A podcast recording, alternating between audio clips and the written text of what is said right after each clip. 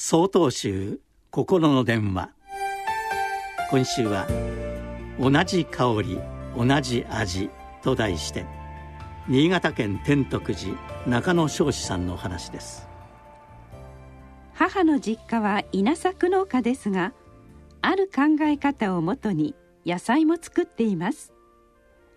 それは安心して食べられるということです。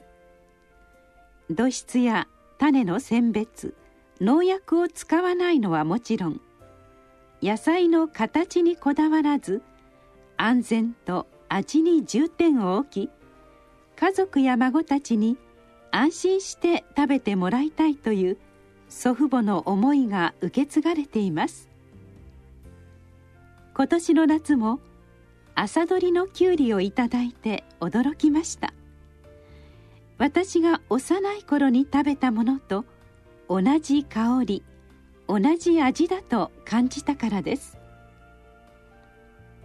野菜を作っていて考えることは先祖が与えてくださった肥えた土地を守るということと食べる人を思いながら育てることだそうです。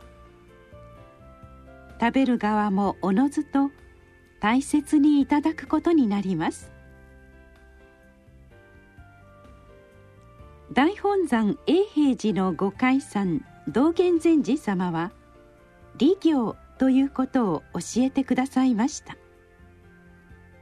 利行は利他行とも言い自分を差し置いても他人に尽くすことです。まさしく母の実家で作る野菜のように自分や他の人という隔たりがないという行いです。人を大切にするということは自分の命も大切にしているということに気づかされる教えです。利行の見教えをご自分の中に照らしてみてください。人と支え合って生きている大切さを感じることができるでしょう。それがまたあなた自身の安心へとつながってゆくのです。9月27日からお話が変わります。